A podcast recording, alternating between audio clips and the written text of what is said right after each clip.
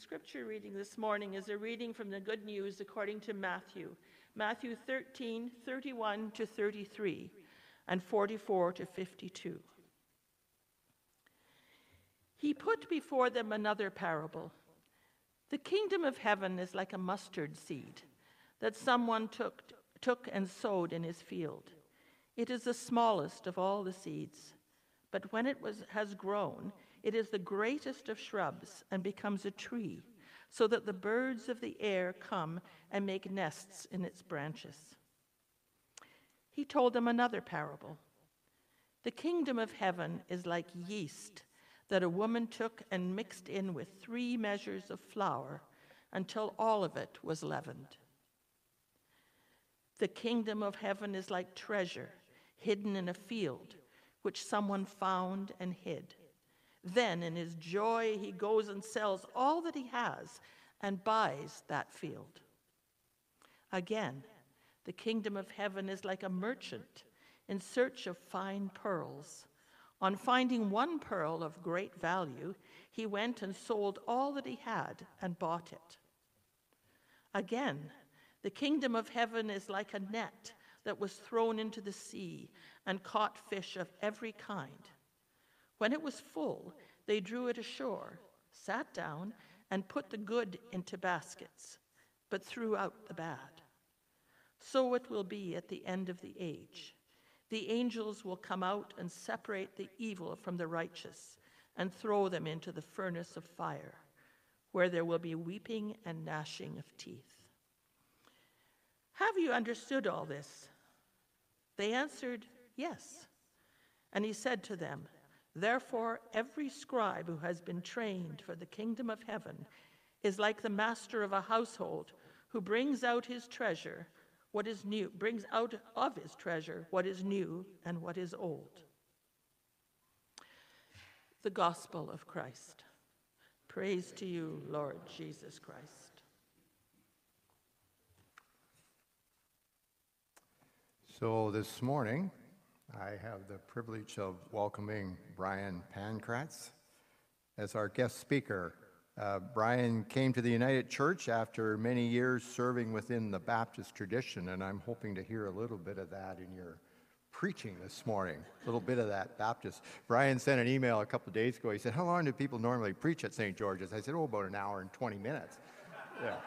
So you can see he has pages and pages here. He's ready to go there, but uh, I corrected him down. I said 20 minutes is usually sufficient. He recently completed work at the uh, Vancouver School of Theology to transfer to the United Church and was approved as a candidate for the Order of Ministry in the United Church this year. Uh, he lives in Nanaimo and is currently looking for a congregation to serve as his supervised ministry site in which to serve. Let's extend a hearty St. George's welcome to Brian. Welcome.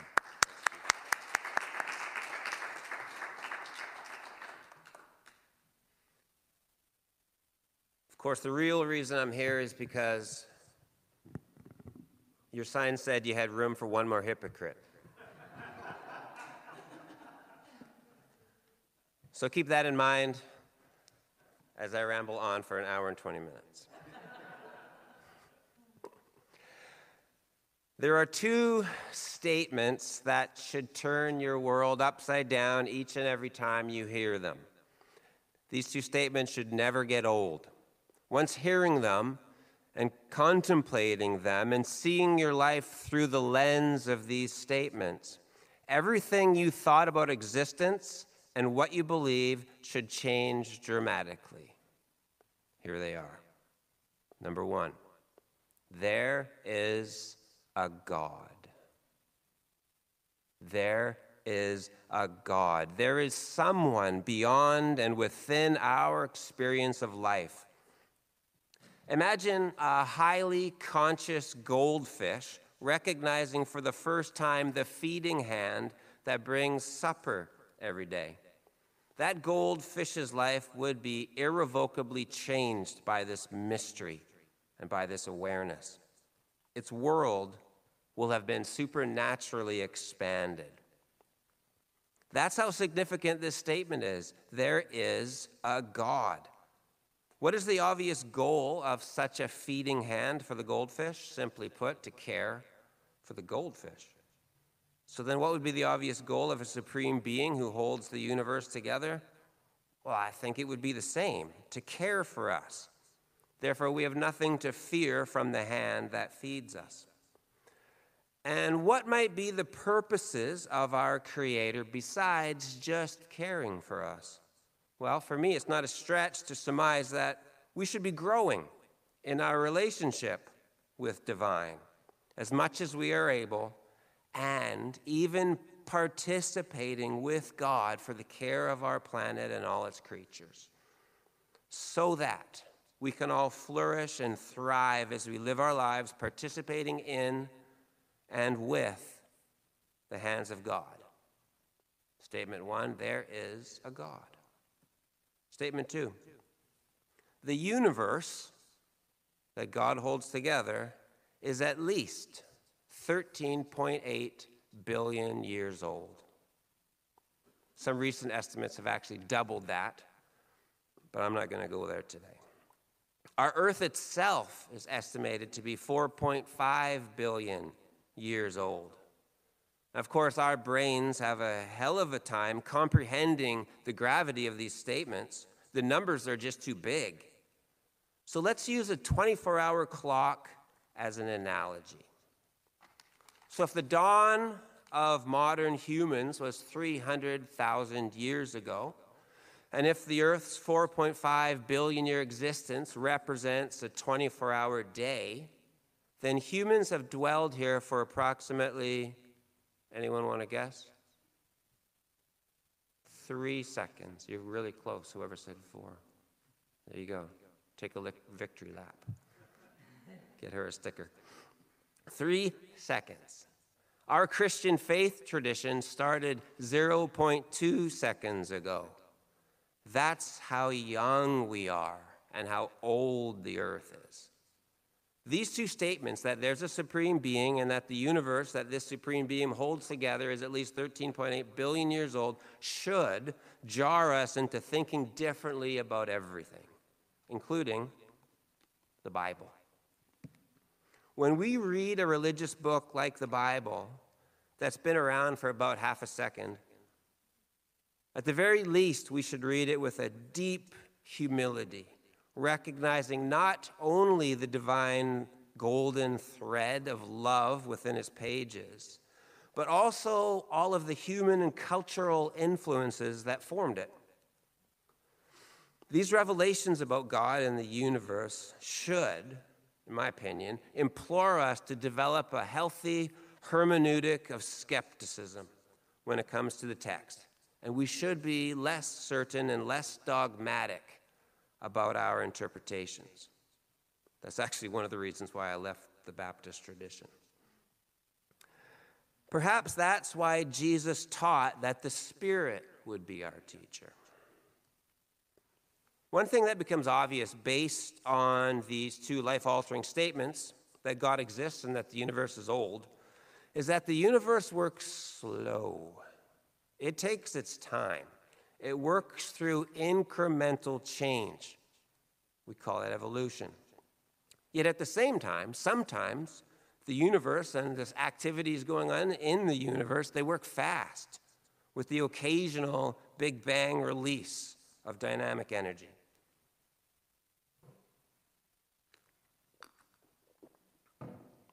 So, when we read about the kingdom of God, which we just did, thank you, reader, for your lovely reading,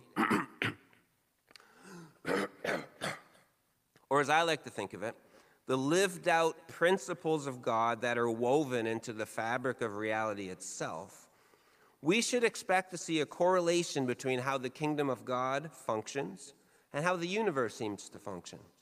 We should see slow and small and incremental with the occasional dynamic burst of energy. And we do. Let's take a quick peek at some of these parables in Matthew 13. 31 goes like this, verse 31.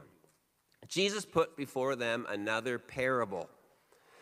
He said, The kingdom of heaven is like a mustard seed that someone took and sowed in his field. It is the smallest of all the seeds, but when it has grown, it is the greatest of shrubs and becomes a tree, so that the birds of the air come and make nests in its branches. Now, as I mentioned before, I understand the kingdom as the lived out principles of God that are woven into the world principles of love, forgiveness, kindness. And they're always lived out in community.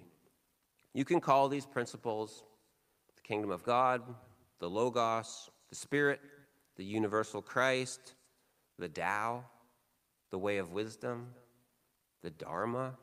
There's lots of words to describe the patterns of this instigating presence of the Spirit of God in the world, creating like a, a world within our world. It's like here's our world that everyone's living in, and within that world, there's another world of people who are living in alignment with the precepts of God love, joy, peace, kindness, patience. That's the kingdom of God. There's this world within a world that Jesus calls the kingdom. In my mind, the seed that is planted and grows into this big tree is any healing word or act of love that is intended to repair and heal the world and the people in it. So, in this parable, the mustard seed, we see these universal patterns. The seed is planted, time passes, incremental change occurs, and eventually a tree is formed. And that tree lives not for itself, but for others, for the birds. Let me give, I was going to give you an example from my own life, but then when I was driving up here, I heard a better example on this podcast that I was listening to which was about uh, the Republican uh, presidential primaries going on in the states. Uh, Brian Tyler Cohen was interviewing, um, uh, I, I didn't write his name down, but they were talking, they switched topics, and they were talking about this 93 year old woman, Celina Karp Biniaz, who was the youngest girl on Schindler's List. I don't know if anyone of you caught that interview or you've heard this story. Um, so she came, she survived the Holocaust. She was uh, freed, and when she got out, she was filled with hate and anger, as you would expect. But then she met this German nun who taught her about love, joy, and peace and forgiveness. And she was, her life was radically changed, and she became a teacher, special needs kids, I think. And through her life, she has touched the lives of hundreds of children, and more through her story that she tells now publicly. That's the kingdom of God. The seeds of the kingdom of God, planted by open hearted people, beginning in small, seemingly insignificant ways, yet often yielding exponential growth. Then Jesus tells them another parable. The kingdom of heaven is like yeast that a woman took and mixed with three measures of flour until all of it was leavened. Three measures of flour with some yeast is going to make enough bread to feed 100 people. The principle is the same. A small amount of yeast over time creates enough food for 100 people. The implication, of course, is that any act of love, however small, has the potential to permeate any situation in this secret inconspicuous way. And in time, what was once small becomes something big. As uh, Brother Keith mentioned, I recently graduated from the Vancouver School of Theology, and I've been waiting for my readiness interview for a long time. I just had it in May. As I was waiting, I wasn't doing too much seed planting or partnering up with God or tapping into these universal principles living in the world within the world, a little but not much. Then my friend, the spirit filled friend of mine, met with me and she spoke and encouraged me to not just sit on your hands while you're waiting. She said, Go lead a group at your church. So I did. 18 people attended regularly for 15 weeks as we went through that United Church book on uh, building the beloved community. Um, during that time, those 70 minutes together each week, we shared our lives, we learned together, and that one small word of encouragement from my friend resulted in the changed lives of 19 people including me, the leader of the group. And all of us have gone forward, planting more seeds than we were before that group existed. Again, the kingdom of God. Because in this universe, when we partner with God, the Spirit of God will inhabit even the smallest, seemingly insignificant beginnings, and the result will be eventual life giving healing for those around us. It's a principle hardwired into the universe that comes to life by those who live intentionally in this realm of God with others. The last three parables are about the mindset of those who recognize the presence of God in their world and want to participate with it. It goes like this The kingdom of heaven is like a treasure hidden in a field, which someone found and reburied. And their joy, in their joy, they go and sell all that they have and buy that field. Or a merchant who finds, finds one pearl of great value, they went and sold all they had and they bought it.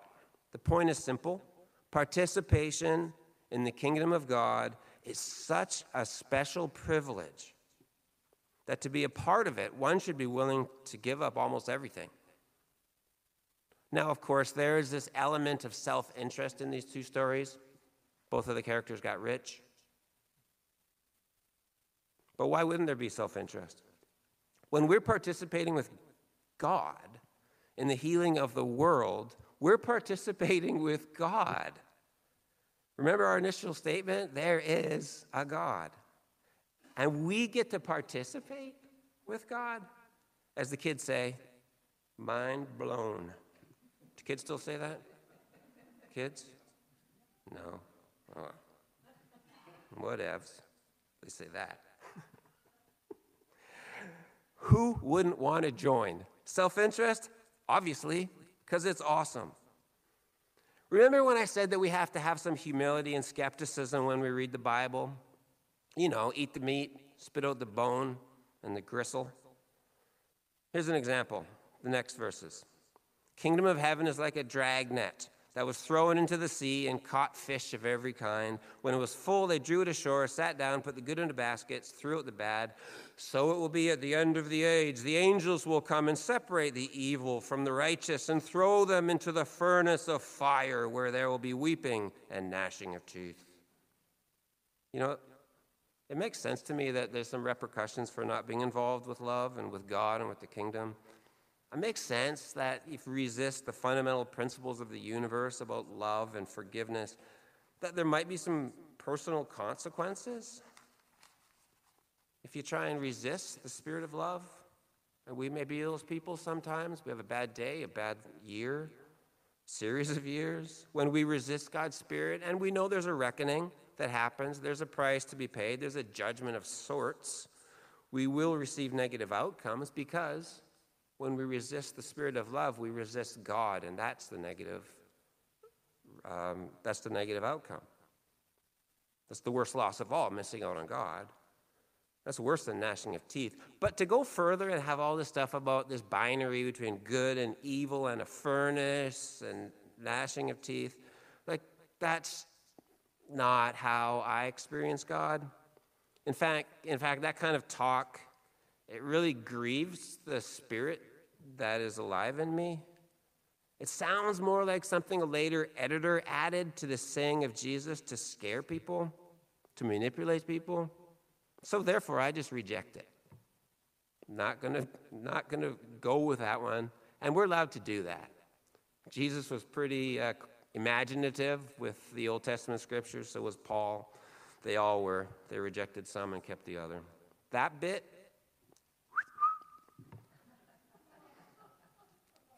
Then Jesus says, Have you understood all this? They probably lied and said, Yes. And Jesus said to them, Therefore, every scribe who has become a disciple in the kingdom of heaven is like a master of a household who brings out of his treasure what is new and what is old.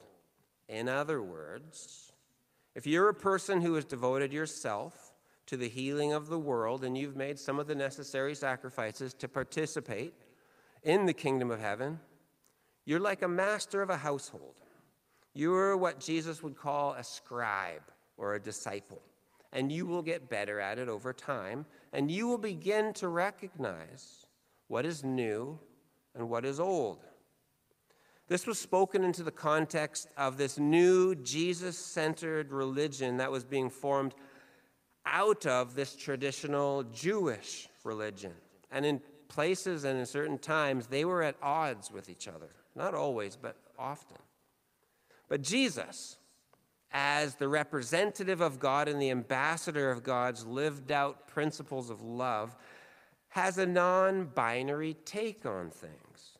He says there's room for all perspectives, the old and the new. And a wise disciple or a wise scribe can see the beauty of the old ways and at the same time encourage and support the new initiatives. Jesus, of course, is talking about organizational change. Now, a lot of research has been done into organizational change, and what they've discovered is, and this is very relevant to churches, is that leaders who are only committed to the existing blueprints and the existing plans are the ones that are at the greatest peril for future, for failure. Sometimes the greatest indicator of failure is initial success. It's so hard to transition from the existing world that used to work into the new world. And the underlying problem here is not that the intransient businesses or churches can't transition, but that they are stuck in this binary either or thinking. They're stuck either focusing on the way they've always done things or leaning into the ways that they're going to have to do for the future. Businesses and church leaders that fail don't find ways to live in both the old and the new at the same time. Jesus seems to be arguing here for a type of creative integration, a classic win win, to find the ideal solution that accommodates both sides of competing demands. This is extremely relevant to us in this age of declining memberships, while all around our empty churches, is a growing interest amongst people that don't go to church in spirituality. It's like interest is up, membership, attendance is down. The subject matter about partnering with God for the healing of the world could not be more relevant for us in the United Church. Apparently, we're closing one church a week in Canada, with more on the horizon. but we were doing so good in the 50s and the 60s. We were doing so good that we neglected to prepare ourselves for this dramatically changed situation. And don't take this from me. I don't have a lot of street cred within the United Church. Like mentioned, I'm a Baptist church planter and preacher. Take it from Michael Blair, our general secretary and a former Baptist like me. He was also in the Fellowship Baptist Church. And he said the same thing, but more eloquently. In his convocation speech, at the graduation ceremony that I mentioned last May. Michael Blair, he preached about three reasons why the Christian church in the West is in steep decline. One, we're still enamored. Oh, I'm at 20 minutes. I'm going too over. Okay. That's right. You guys are, are a good church. You welcome hypocrites. He said, he said, We're still enamored with Christendom. You see, Christianity is not the dominant or culturally pervasive religion in Canada anymore. But apparently, we're still enamored with that period, and we still do church the exact same way we did back then because we haven't gotten over its death yet. Number two, he said, we've neglected the power of the gospel. We've lost touch with the Spirit of God that pervades all life and we've stopped sharing the words and doing the actions that repair the world and draw people to God. Third thing he said, the reason is we become unwilling to take imaginative risks. So let's wrap this up. We could continue to do church the way we've always done it same prayers, same candles, same hymns, same books, same pomp, whatever, liturgy. I like all that stuff, don't get me wrong. But I value the old.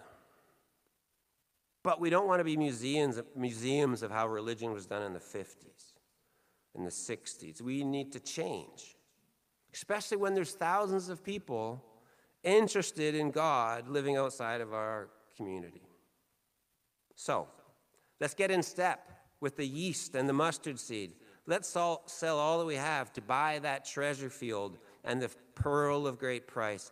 Let's value the old ways, but also take bold chances on the new ways, always trusting in these universal principles of incremental growth accompanied with bold action, believing that when God's Spirit is involved, small becomes big and insignificant becomes awesome. Thanks be to God.